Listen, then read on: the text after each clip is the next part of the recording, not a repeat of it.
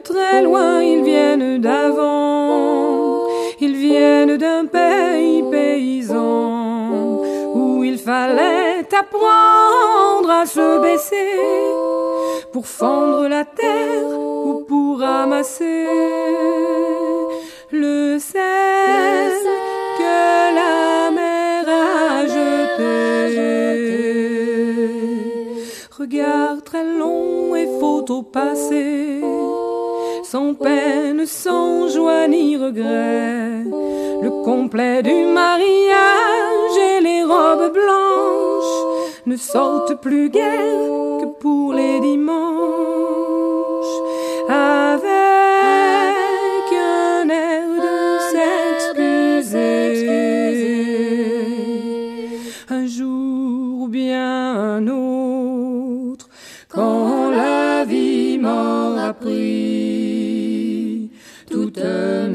Certitude, j'irai les écouter, j'irai me reposer à l'ombre de la patience des anciens.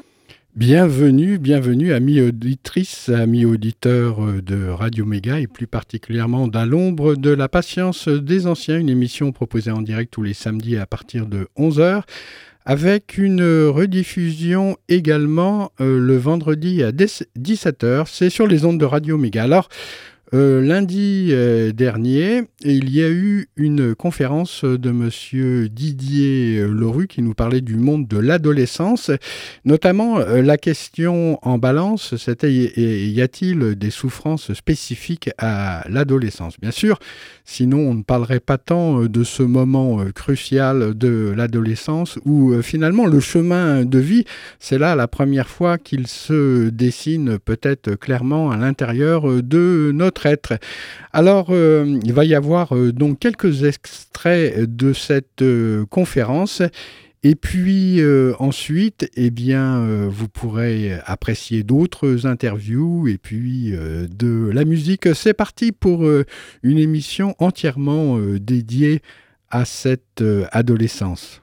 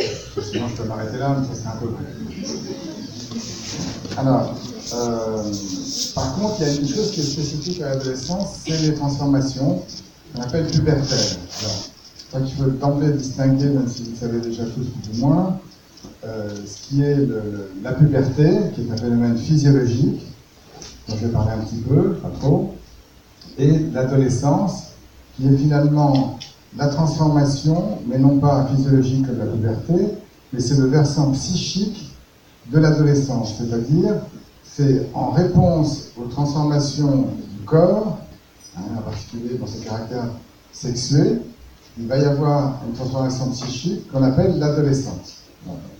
En fait, il faut distinguer un peu les deux. La puberté, c'est un phénomène physiologique, on ne sait pas trop comment ça se déclenche, mais un jour, il y a, l'horloge biologique qui fait que ça se déclenche, il y a les hormones qui prennent le dessus, et ça imprègne le corps, et ça entraîne cette transformation du corps. Alors, je ne vais pas détailler au niveau général sur le fait qu'ils grandissent beaucoup, que les garçons ont des épaules qui s'élargissent, que les filles ont un bassin euh, qui s'élargit aussi, etc. Et pour juste m'arrêter quelques secondes sur le fait que ça, c'est une transformation quand même très importante puisqu'on passe d'un corps d'enfant à un corps d'adulte en quelques années. Ça peut durer plus ou moins longtemps, mais surtout, ce que ça, ce que ça induit, ce que ça provoque, c'est le fait que l'enfant, l'ex-enfant, va, va avoir un, corps transformé qui va être apte à pratiquer ce qu'on appelle des rapports sexuels génitalisés adultes. Hein. Ce qui ne veut pas dire que la sexualité commence avec l'adolescence, ça j'y reviendrai tout à l'heure, hein. parce a la sexualité infantile dont je parlais un petit peu, mais ça veut dire que là, on peut non seulement avoir un rapport sexuel donc, adulte, mais en même temps, on peut aussi reproduire, c'est-à-dire avoir des enfants soi-même. Et ça, c'est une donne quand même très différente par rapport au monde de l'enfance, où tout ça, c'était pas possible. Alors, donc ce qui est important, c'est les transformations sexuelles. Alors, le mot puberté, euh, ça vient d'un terme latin, hein, et ça vient de pubis. Pourquoi pubis par rapport aux ados Parce que c'est là, dans les deux sexes, où apparaissent en premier lieu, comme manifestation de la puberté, les poils. Donc il y a d'un côté le monde des pubères, ceux qui sont poilus, et d'un côté le monde de ceux qui sont glabres, les enfants qui n'ont pas de poils.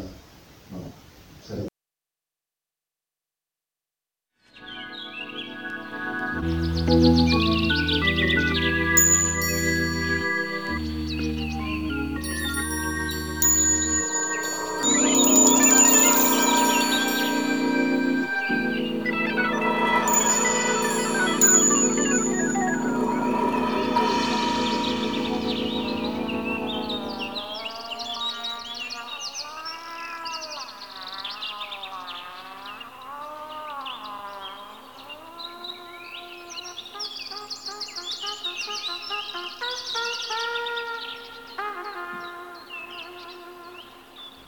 maison près de la fontaine, couverte de vignes vierges et de toiles d'araignée, sentait la confiture et le désordre et l'obscurité.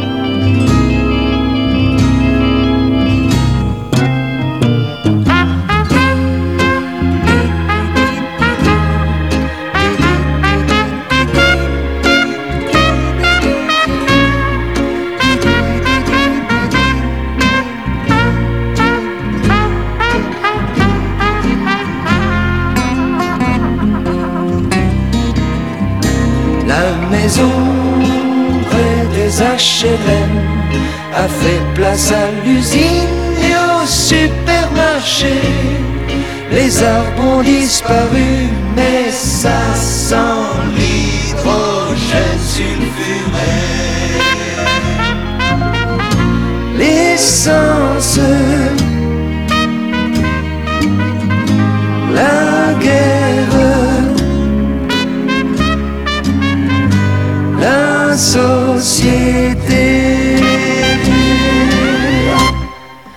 Pas. Et c'est normal. C'est le progrès.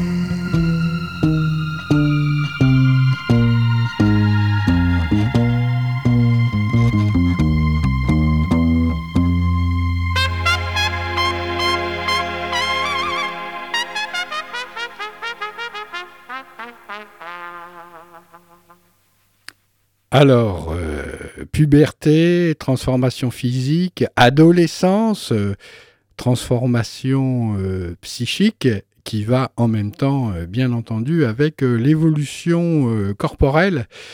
il en a bien parlé. Et puis, second extrait donc de cette conférence de Didier Leroux.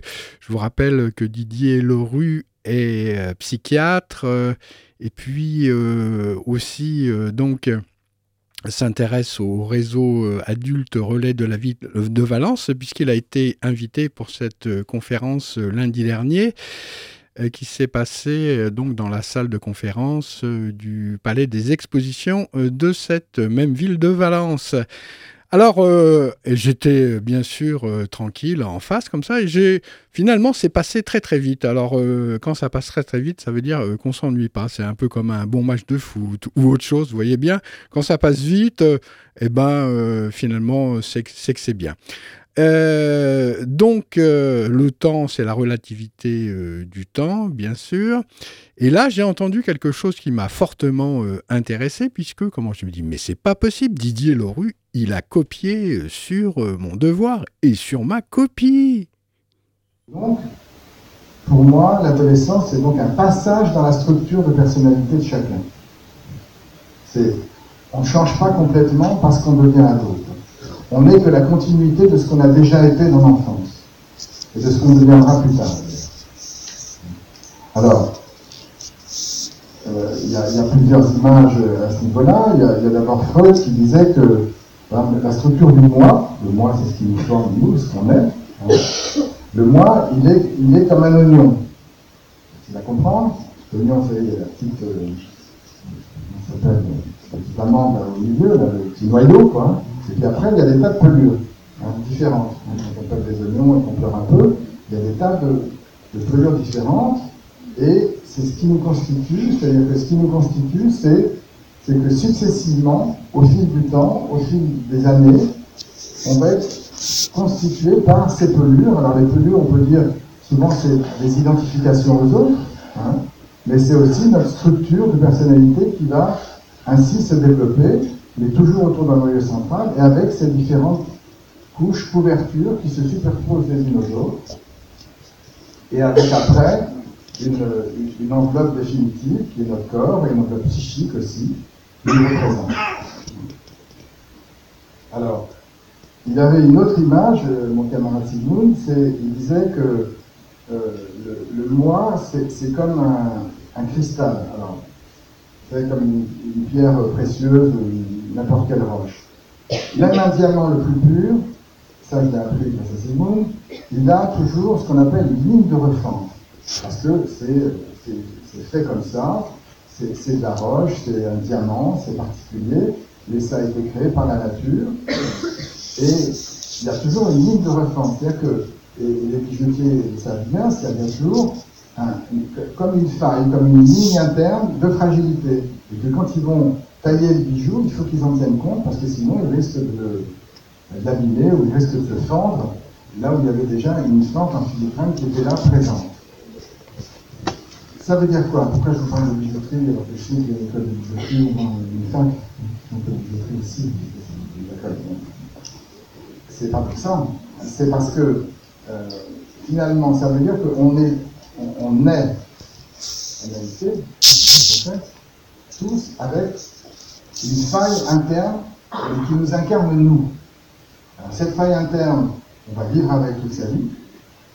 Soit elle ne va pas trop nous poser de problème et on va pouvoir composer avec, faire avec, euh, vivre avec, travailler avec, aimer avec, tenter d'être aimé avec, etc. Et ça va aller à peu près. Soit la vie nous réservera des aléas, soit cette ligne de refente elle est un peu plus ouverte, elle est un peu plus profonde que chez d'autres, et à ce moment-là, on peut avoir différents types de pathologies, quelles qu'elles soient, mais on ne peut pas avoir toutes les pathologies à la fois. C'est-à-dire que si on est, mettons, notre ligne de refente du diamant, notre diamant interne qui est au fond de nous, euh, soit elle nous entraîne du côté de la soit de la psycho, soit de la perversion, mais on ne peut pas être tous les, trois à la fois. C'est pour ça que je disais que ben, ce qu'on est enfant, on continue à l'être ado, on continuera à l'être adulte. Et, ça, la structure de personnalité, ça serait la, façon dont est constituée cette refonte qu'on a en nous. Il est rassurant, euh, Didier euh, Leroux. On ne peut pas avoir toutes les pathologies. Ça, c'est un bon point. Maintenant, ce qu'il faut savoir aussi, c'est que comment il y a quand même une grande majorité euh, d'adolescents euh, qui sont bien importants et dont l'adolescence est sans trop trop de problèmes, malgré qu'il faut toujours s'intéresser bien entendu à cette période. Alors il dit très bien qu'il il y a une ligne de fragilité au moment de l'adolescence. C'est un peu comme une fleur qui est en train d'éclore. C'est à ce moment-là qu'on s'ouvre et eh bien, il faut faire attention justement à cette euh, période. Quand on s'ouvre, quoi faire rentrer euh, à l'intérieur eh bien, c'est ça qui est intéressant. Et euh, l'image du diamant est aussi intéressant avec cette ligne de fragilité que les diamantaires euh, nomme le point de clivage, puisque vous savez très bien que le diamant c'est du carbone pur, que c'est très très dur, mais les tailleurs de pierre savent euh, où euh, taper avec un marteau pour casser la pierre, pas en mille morceaux, mais en quelques morceaux pour que ça soit très productif pour faire de belles pierres. Voilà, vous savez tout et je me rends compte donc à la lueur de ces extraits que quand même c'est un copieur, c'est un copieur. Euh. Ah, mais oh, je me rappelle moi aussi, hein, mes, cours de maths, hein, finalement, je copie un petit peu aussi. Hein. Alors, euh, la suite euh, des événements, eh bien, ça continue avec l'évolution donc dans l'adolescence. Mais c'est pas seulement ça, c'est aussi le fait que il y a leur appareil génital qui se développe, hein. euh, il y a les seins qui poussent chez les filles, il y a la verge de testicule chez les garçons, les poils qui poussent un peu partout dans les deux sexes, à des endroits différents heureusement, et à ce moment-là, donc, le corps s'est transformé en même temps qu'ils ont monté en taille, en poids. Il y a eu la mue pour les garçons, qui est une étape importante, qu'on, souvent on ne parle pas assez, et euh, c'est vécu euh, à la fois de façon euh, un peu inquiète et parfois ils en sont très contents, mais en tout cas ça les, ça, les change. Et que eux, ils ont conscience de ce changement. Pourquoi les ados squattent les salles de bain euh, familiales Parce qu'en fait, ils vont souvent se regarder dans la glace pour voir ce qu'ils deviennent. Parce que c'est, nous les adultes, on, bon, on est un peu habitués à notre visage à force, hein, même si l'âge fait qu'on se transforme, etc. Mais les ados, eux, ils se transforment à une vitesse supérieure. C'est en quelques années, ils vont considérablement changer, y compris leur visage, leur corps aussi. Ils vérifient leur corps, où en est leur corps Pour les filles, c'est euh, euh, j'ai des seins qui poussent, mon Dieu c'est horrible, ou, là là c'est formidable. et pour les garçons, la fameuse taille du pénis qui les suivra toute leur vie, les grosses inquiétudes que vous connaissez. Alors, ce que je veux dire par là, c'est que on ne peut rien contre la puberté une fois qu'elle est déclenchée. On peut la retarder dans certains cas, on peut l'accélérer, c'est-à-dire la déclencher, ça on sait le faire maintenant dans, le cas de puberté tardive, hein, mais ça c'est après les examens médicaux, endocrinaux, etc., parce que ça a des conséquences sur le, devenir euh, des enfants si elle se déclenche trop tardivement, la puberté. Mais en tout cas, une fois qu'elle est déclenchée, on ne peut plus aller en arrière. Ça veut dire que une fois que la transformation a commencé, l'adolescent n'a aucun moyen de pouvoir contrôler quoi que ce soit au niveau de son corps. Alors, ce qui veut dire que c'est quand même souvent inquiétant.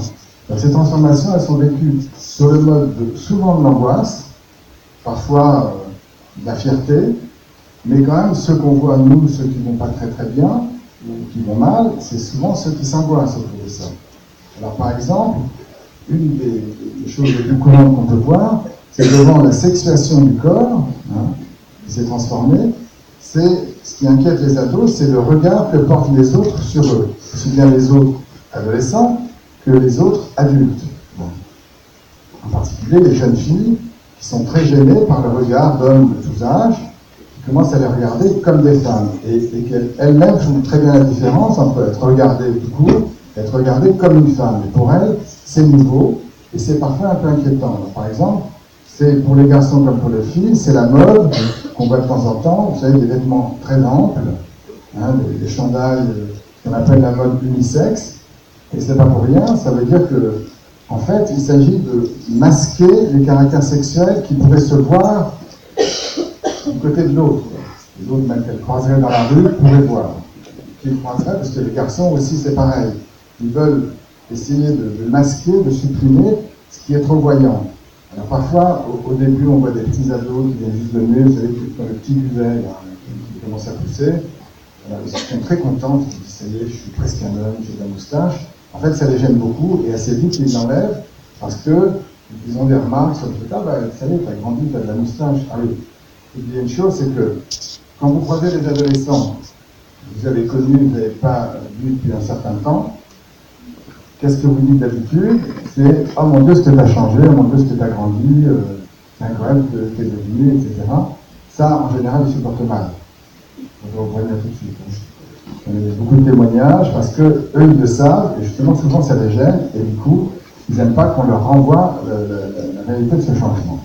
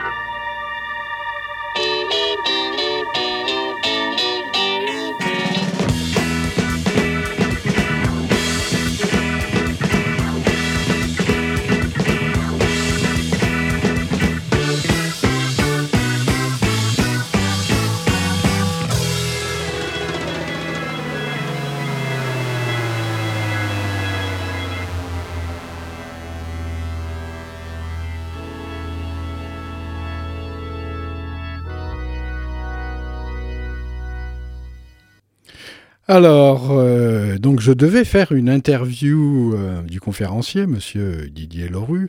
Malheureusement, ça n'a pas été possible, c'était un petit peu compliqué, les horaires. Euh, voilà. Et puis, bah, la vie bienveillante amène bien sûr une solution de remplacement.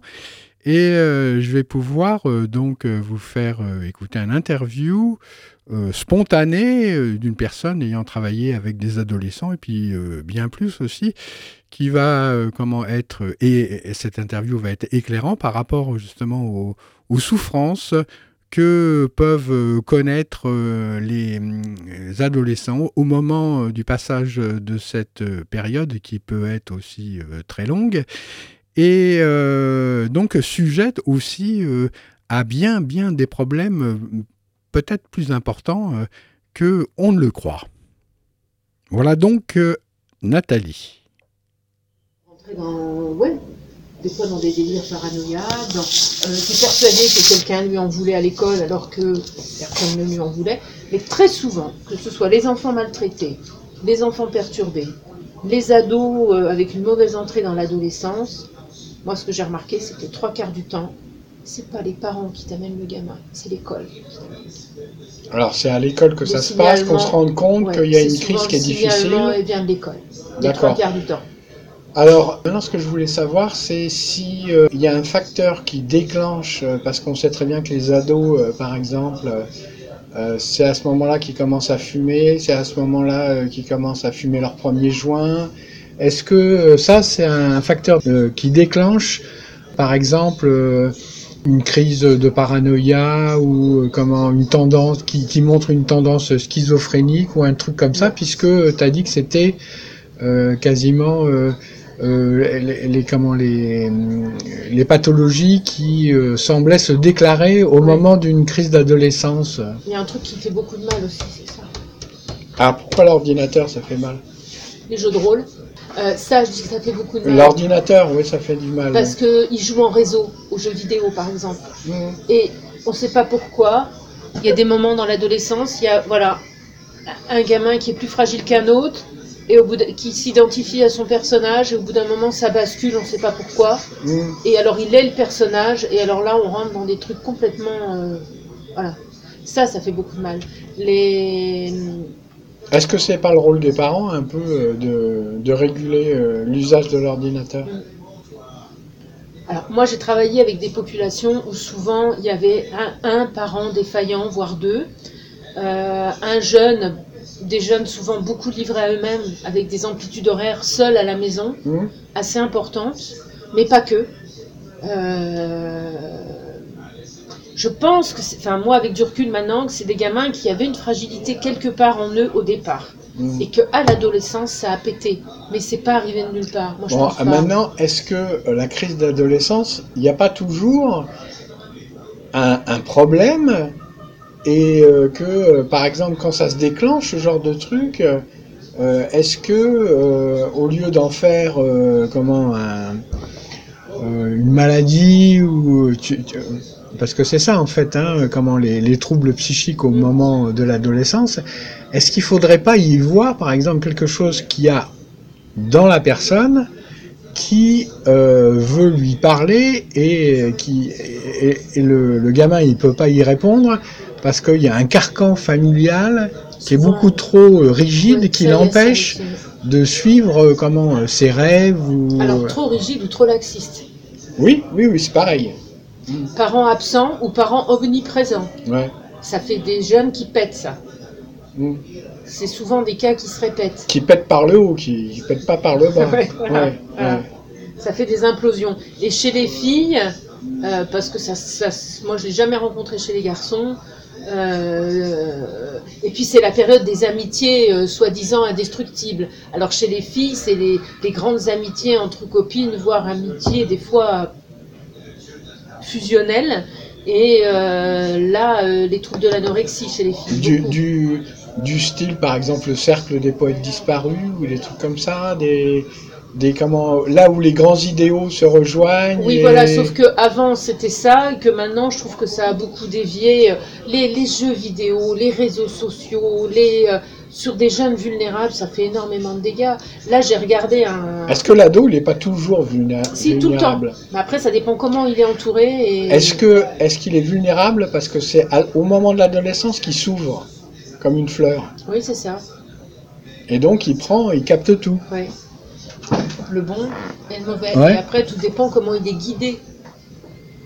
Dans son chemin d'adolescent. Alors tout à l'heure, tu as parlé euh, des... Et moi, j'avais des gamins qui étaient déjà pas mal amochés au départ, quoi, donc euh, qui n'ont pas bien grandi. Ouais. Rappelle-moi où tu as bossé J'ai travaillé en pédopsychiatrie à Annonay.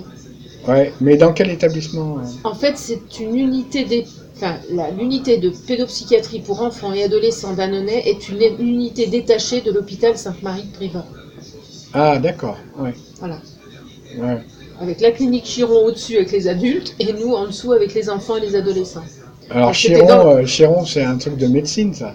Non, non, la clinique Chiron à c'est Non, mais de- Chiron, c'est le, Ah oui, oui. c'est le, Oui, oui. que- c'est le truc grec là, Oui. euh, comment, euh, le, avec une tête comment d'homme et un corps de. Et là, c'était l'hôpital C'est le psychiatrique. centaure, non?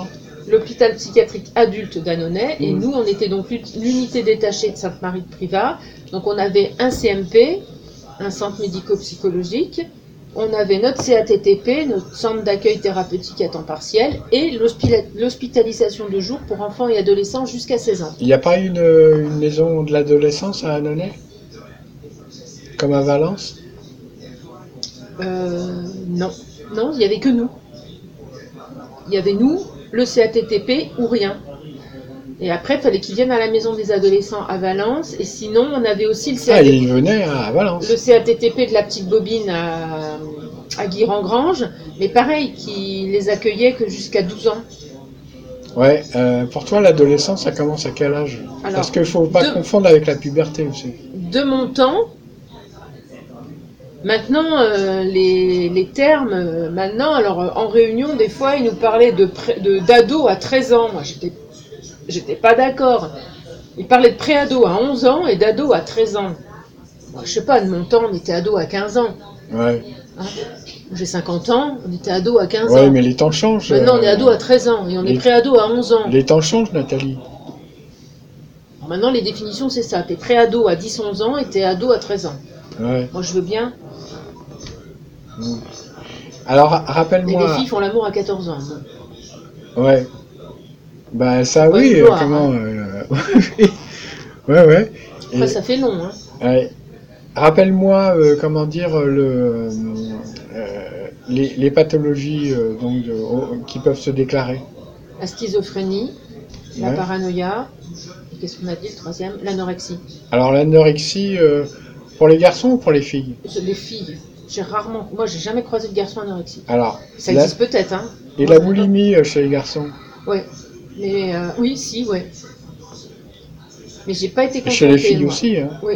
Moi, confrontée à des cas d'anorexie sévère. Oh, oh, il y en avait une. Mon Dieu. Elle s'est tout fait avec un petit poids. Elle était, mais. euh, D'une maigreur, sa mère était désespérée. désespérée Mais des fois, on peut penser euh, que ce sont des troubles de l'adolescence, mais dans le cas de l'anorexie, il paraît que ça peut être des trucs transgénérationnels. Hum, mais là, c'était pas le cas. Euh, avec, euh, par exemple, ce qu'a vécu euh, comment un ancêtre, euh, des fois dans les camps ou les trucs Mm. comme ça. Il paraît qu'il y a des, des, des histoires un peu bizarres où comment les jeunes revivent un peu le, comment, une histoire d'un ancêtre. Alors, à l'adolescence, ce qui fait beaucoup de dégâts aussi, c'est les non-dits. Justement, dans les histoires familiales. Ah, les, les secrets de famille? Vas-y, raconte un peu, là, si sans déflorer euh, le secret Euh, professionnel non, de, non, de mais faut que ça quiconque. revienne, mais euh, les secrets de famille, le jeune sent qu'il y a quelque chose qu'on lui a pas dit. Ça se sent. Euh, il... Il sent une angoisse sourde. Oui, voilà. Sourdre. Il y a quelque chose qu'on lui a pas dit. Ouais. Il en est intimement convaincu quoi il sait pas. Et cette quête permanente de, du non-dit peut des fois le faire, faire complètement. Ouais, alors, Déboulonné. et, et les adolescents, euh, troubles comment, euh, psychiatriques qui peuvent amener au suicide. Pourquoi? Parce que, euh, comment l'adolescent, il est sûr qu'il y a quelque chose après euh, la mort, il, il a peur de rien et il peut passer à l'acte, ou pourquoi Alors les quelques cas, moi j'ai surtout fait l'enfant, hein. les quelques cas d'adolescents que j'ai connus hospitalisés justement.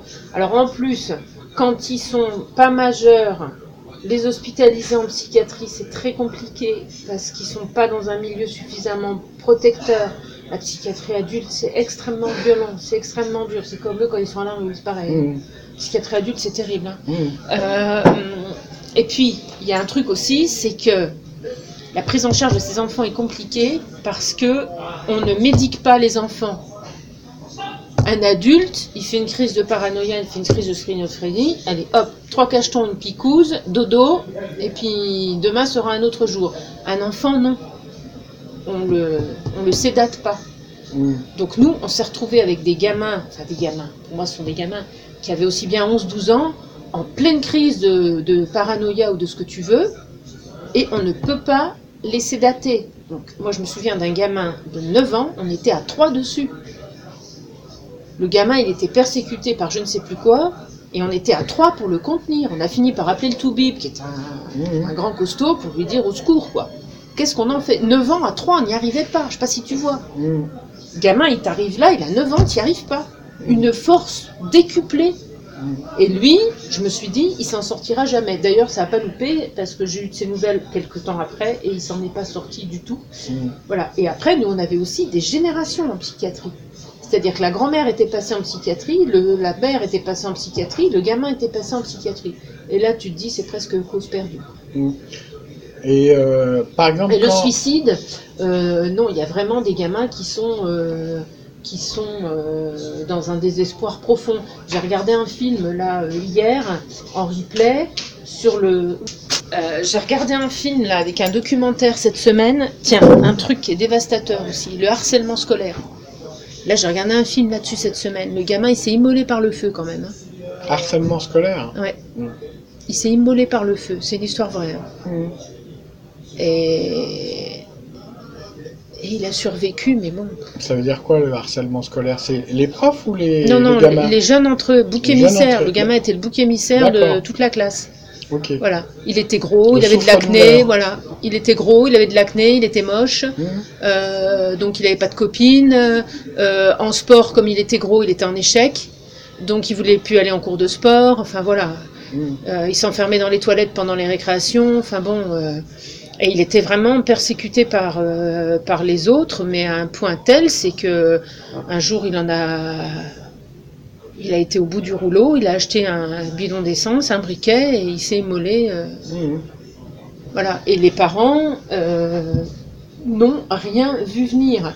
Et les enseignants n'ont rien vu venir non plus. Voilà. Alors il n'allait pas en sport, il avait toujours une excuse pour pas aller en sport. Euh, mais le carnet de correspondance était signé. En fait, c'est parce qu'un jour il a dit qu'il l'avait perdu, on en a donné un deuxième. Et donc il signait à la place de ses parents et il leur montrait jamais le carnet de correspondance où les profs faisaient des remarques. Mmh. Note en baisse, n'est pas venu en cours, machin et tout. Voilà. Et il était persécuté par les autres, il se faisait tabasser à coups de pied. Eh ben, eh ben, ça va continuer euh, tout à l'heure. Ah là là, que de problèmes, que de problèmes. Et euh, je vous rappelle que vous écoutez à l'ombre de la patience euh, des anciens et c'est une émission euh, qui se passe en direct, euh, présentée par Gilles Tabourin sur les ondes de Radio Méga 99.2 www.radio-méga.com 99.2 sur le bassin valentinois. Combien de temps faut-il maintenant Combien de jours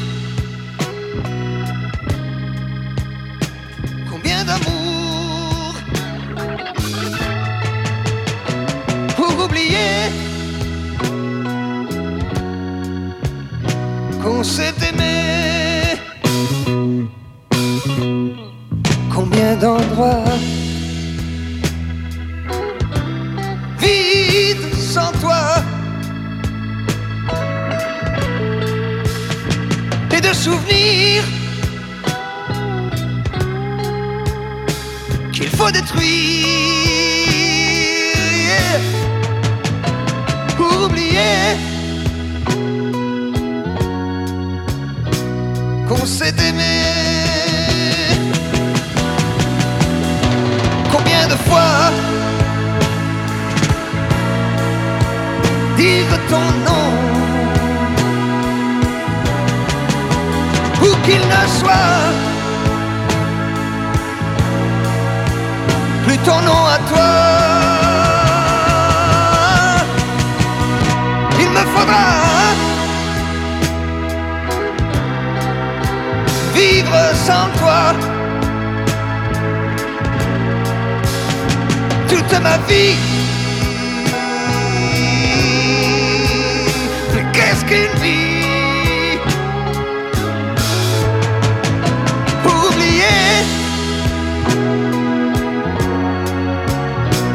Qu'on s'est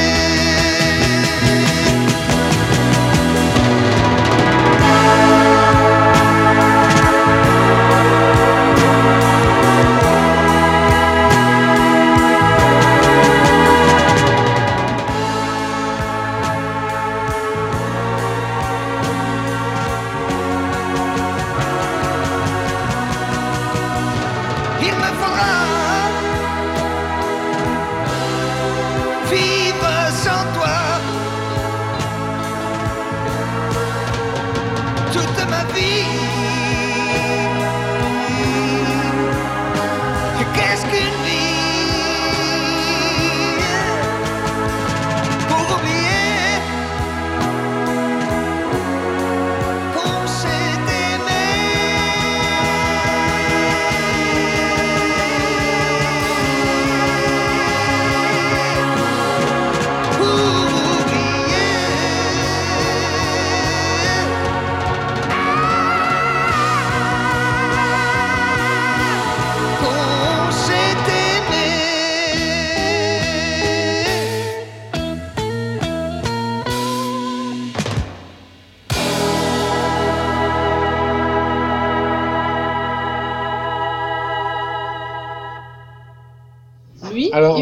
là où tu as travaillé, il y a les médocs et tout Non. Ah, mais c'est intéressant alors. Comment, comment, euh, ils, comment ils accompagnent s'il n'y a pas de médoc? Parce que ça, c'est vachement intéressant parce que d'habitude, on, on file les médocs. Non, alors Médoc, des enfants à Médoc, on en avait très peu. On en avait un. Parce que vraiment, lui, il- on n'y arrivait pas. hein. Euh, au bout d'un moment, on a dit euh, Ouais. il faut, faut l'aider un peu et nous Ouais. aider un peu parce que là, c'est pas possible. Alors, hein. a- alors, les autres, c'est quoi? C'est thé- thérapie comment? Que de la thérapie euh, par, euh, par euh, déjà les apprivoiser. Parce qu'on en est vraiment là, hein. Mhm. on est à les apprivoiser. Parce que nous, on avait des enfants autistes, psychotiques.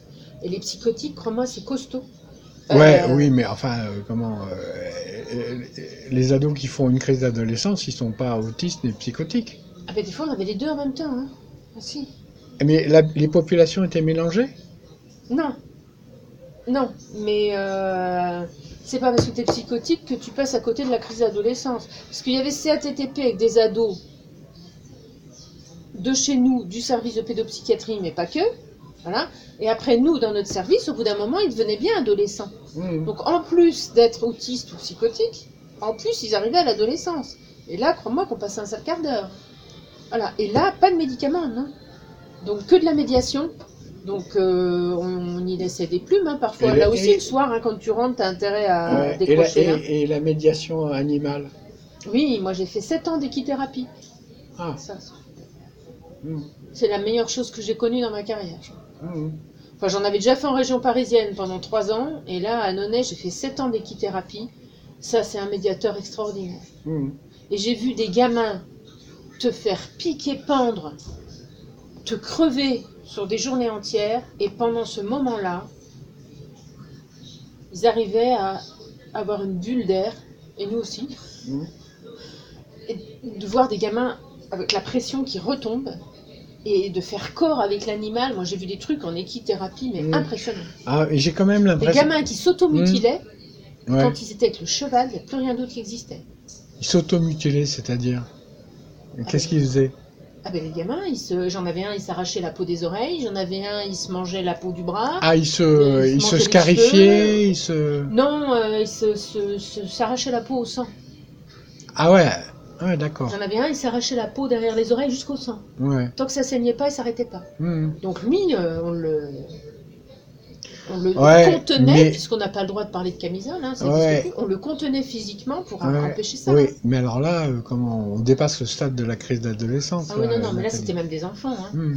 Ah oui, oui, parce que tu as travaillé euh, dans le domaine euh, comment des enfants, mais euh, comment euh, moi ce qui m'intéressait c'était plutôt comment au moment de la crise, qu'est-ce qui se déclenchait ça, au moi, moment de la crise d'adolescence? J'avais des enfants qui étaient déjà Les troubles, les troubles. avant d'arriver à l'adolescence. Ouais. Et après, des adolescents normaux qui ont basculé, moi je les ai côtoyés que de loin. Parce que moi, dans mon service, ils étaient déjà malades avant. Hmm. Donc tout se cumulait, si tu veux. Alors c'était Mais est-ce qu'ils hein. sont vraiment malades les ados euh, qui, qui vont euh, dans ces euh, structures? Malades. euh, alors, ceux qui étaient en pédopsychiatrie avec nous, oui. Incapables d'avoir une scolarité normale, euh, avec beaucoup de troubles du comportement, beaucoup de troubles de la socialisation, beaucoup de troubles de la communication. L'autre était tout le temps potentiellement dangereux. Voilà. Et après, euh, donc ça faisait des adolescents très compliqués. Et après, des adolescents, entre guillemets, normaux, qui, au moment de l'entrée dans l'adolescence, ont dérapé. Moi, je les ai côtoyés, mais de loin. Voilà. Je le Mhm. sais parce que j'ai fait moult formations. Tu as, et- travaillé combien de temps sur le terrain? Et 91, euh, 2014. Ah ouais.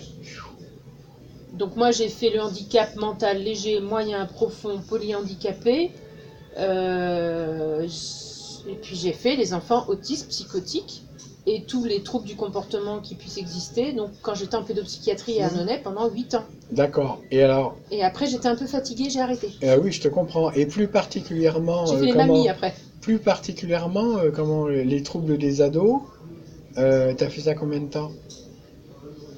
Peu. Euh, parce que dans la première... Oui? C'est ouvert le... le- Normalement, oui. Oui. Si c'est pas ouvert, tu reviens. Euh, les ados, peu, parce que quand j'étais dans ma première structure en région parisienne,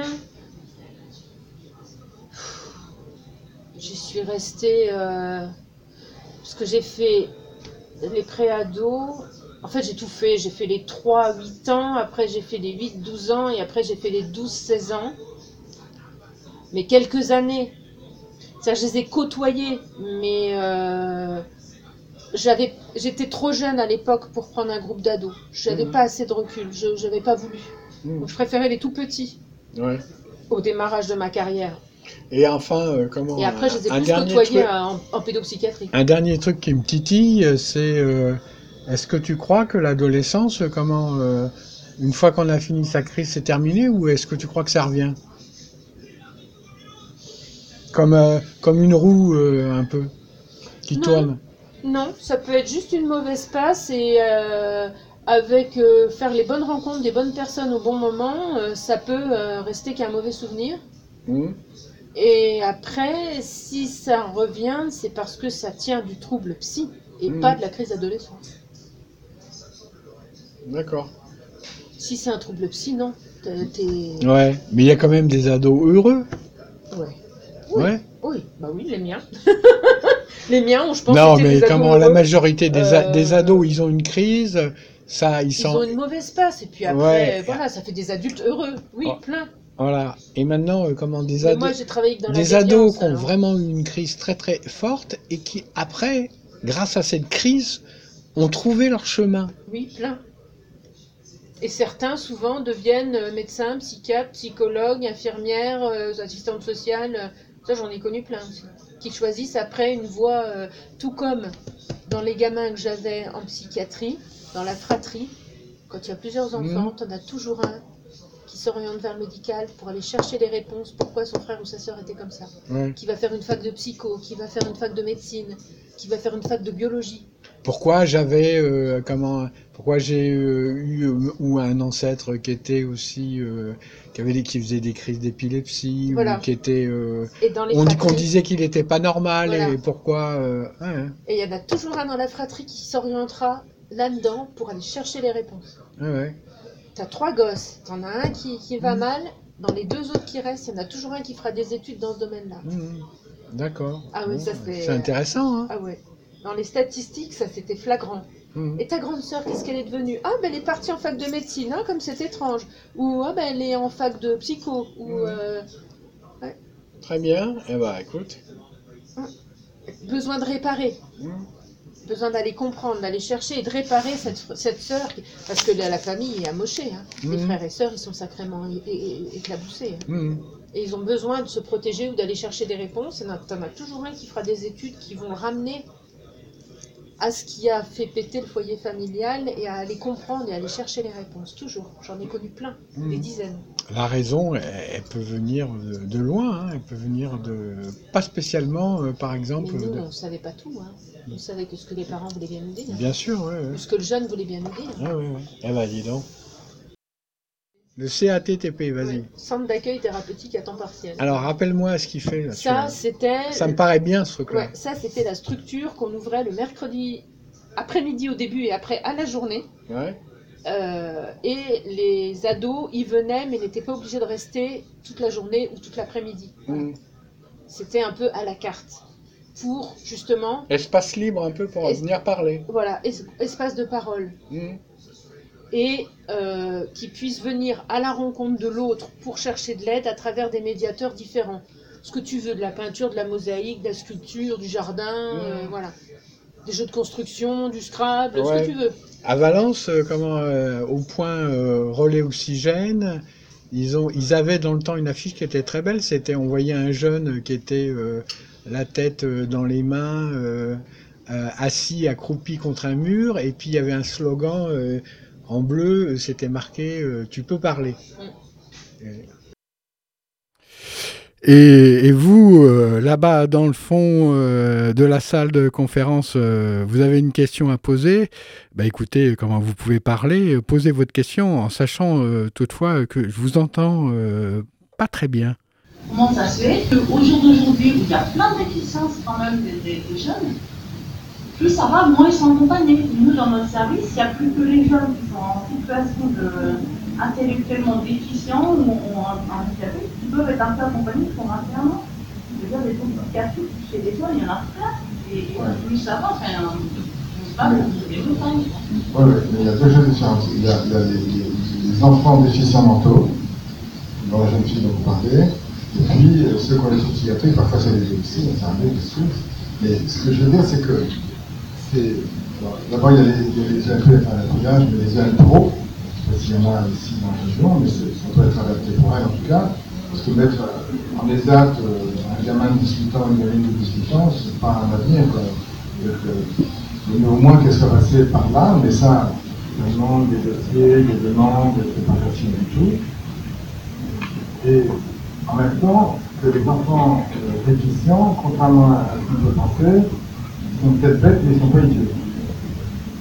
C'est-à-dire qu'ils ont une conscience de leur différence, pas toujours de, leur déficit de l'intensité de leur déficit, mais en tout cas de leur différence. Et qu'ils sont tout aussi blessés que n'importe qui qui a un défaut, qui a une pathologie etc. Et que c'est très dur à. Et que ça, je pense qu'ils ont beaucoup besoin d'en parler.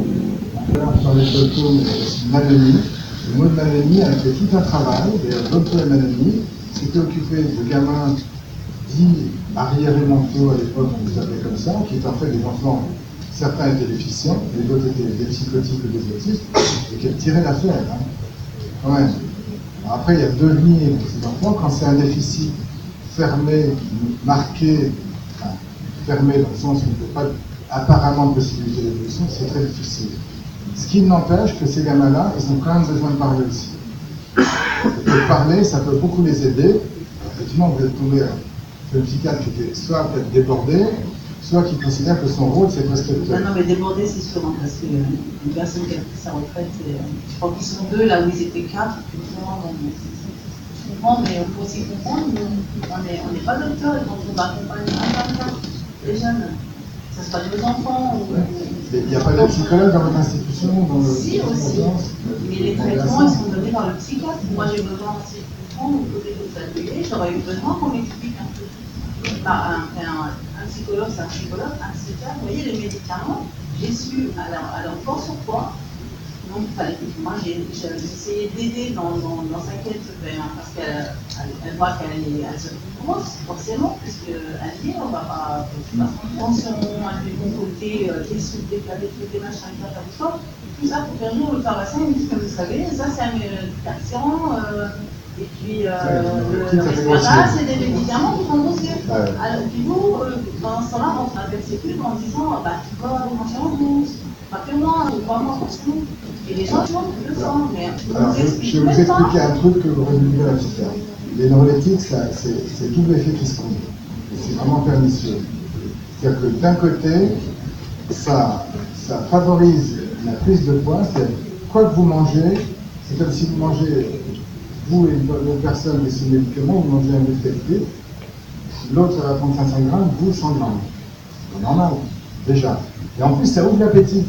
C'est-à-dire qu'on a beaucoup plus souvent, on a la sensation de faim beaucoup plus souvent que euh, quand- si on ne prenait pas de neuroleptique.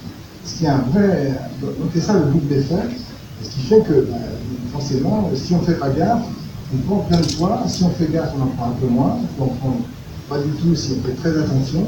Mais c'est surtout euh, quand on a déjà des difficultés par ailleurs. Alors voilà, Didier Leroux euh, termine sur euh, les neuroleptiques et ça sera justement euh, le sujet de l'émission de la semaine euh, prochaine. Portez-vous bien. lenteur des collines et force du vent, chaude braise au fond du sabot, sagesse des histoires qu'ils ont racontées, pour se souvenir, se réchauffer et ne plus jamais oublier un jour ou bien autre, quand la vie m'aura pris toutes mes certitudes, j'irai les écouter, j'irai me reposer à l'ombre de la patience des anciens. Ils viennent de très loin, ils viennent d'avant, ils viennent d'un pays paysan.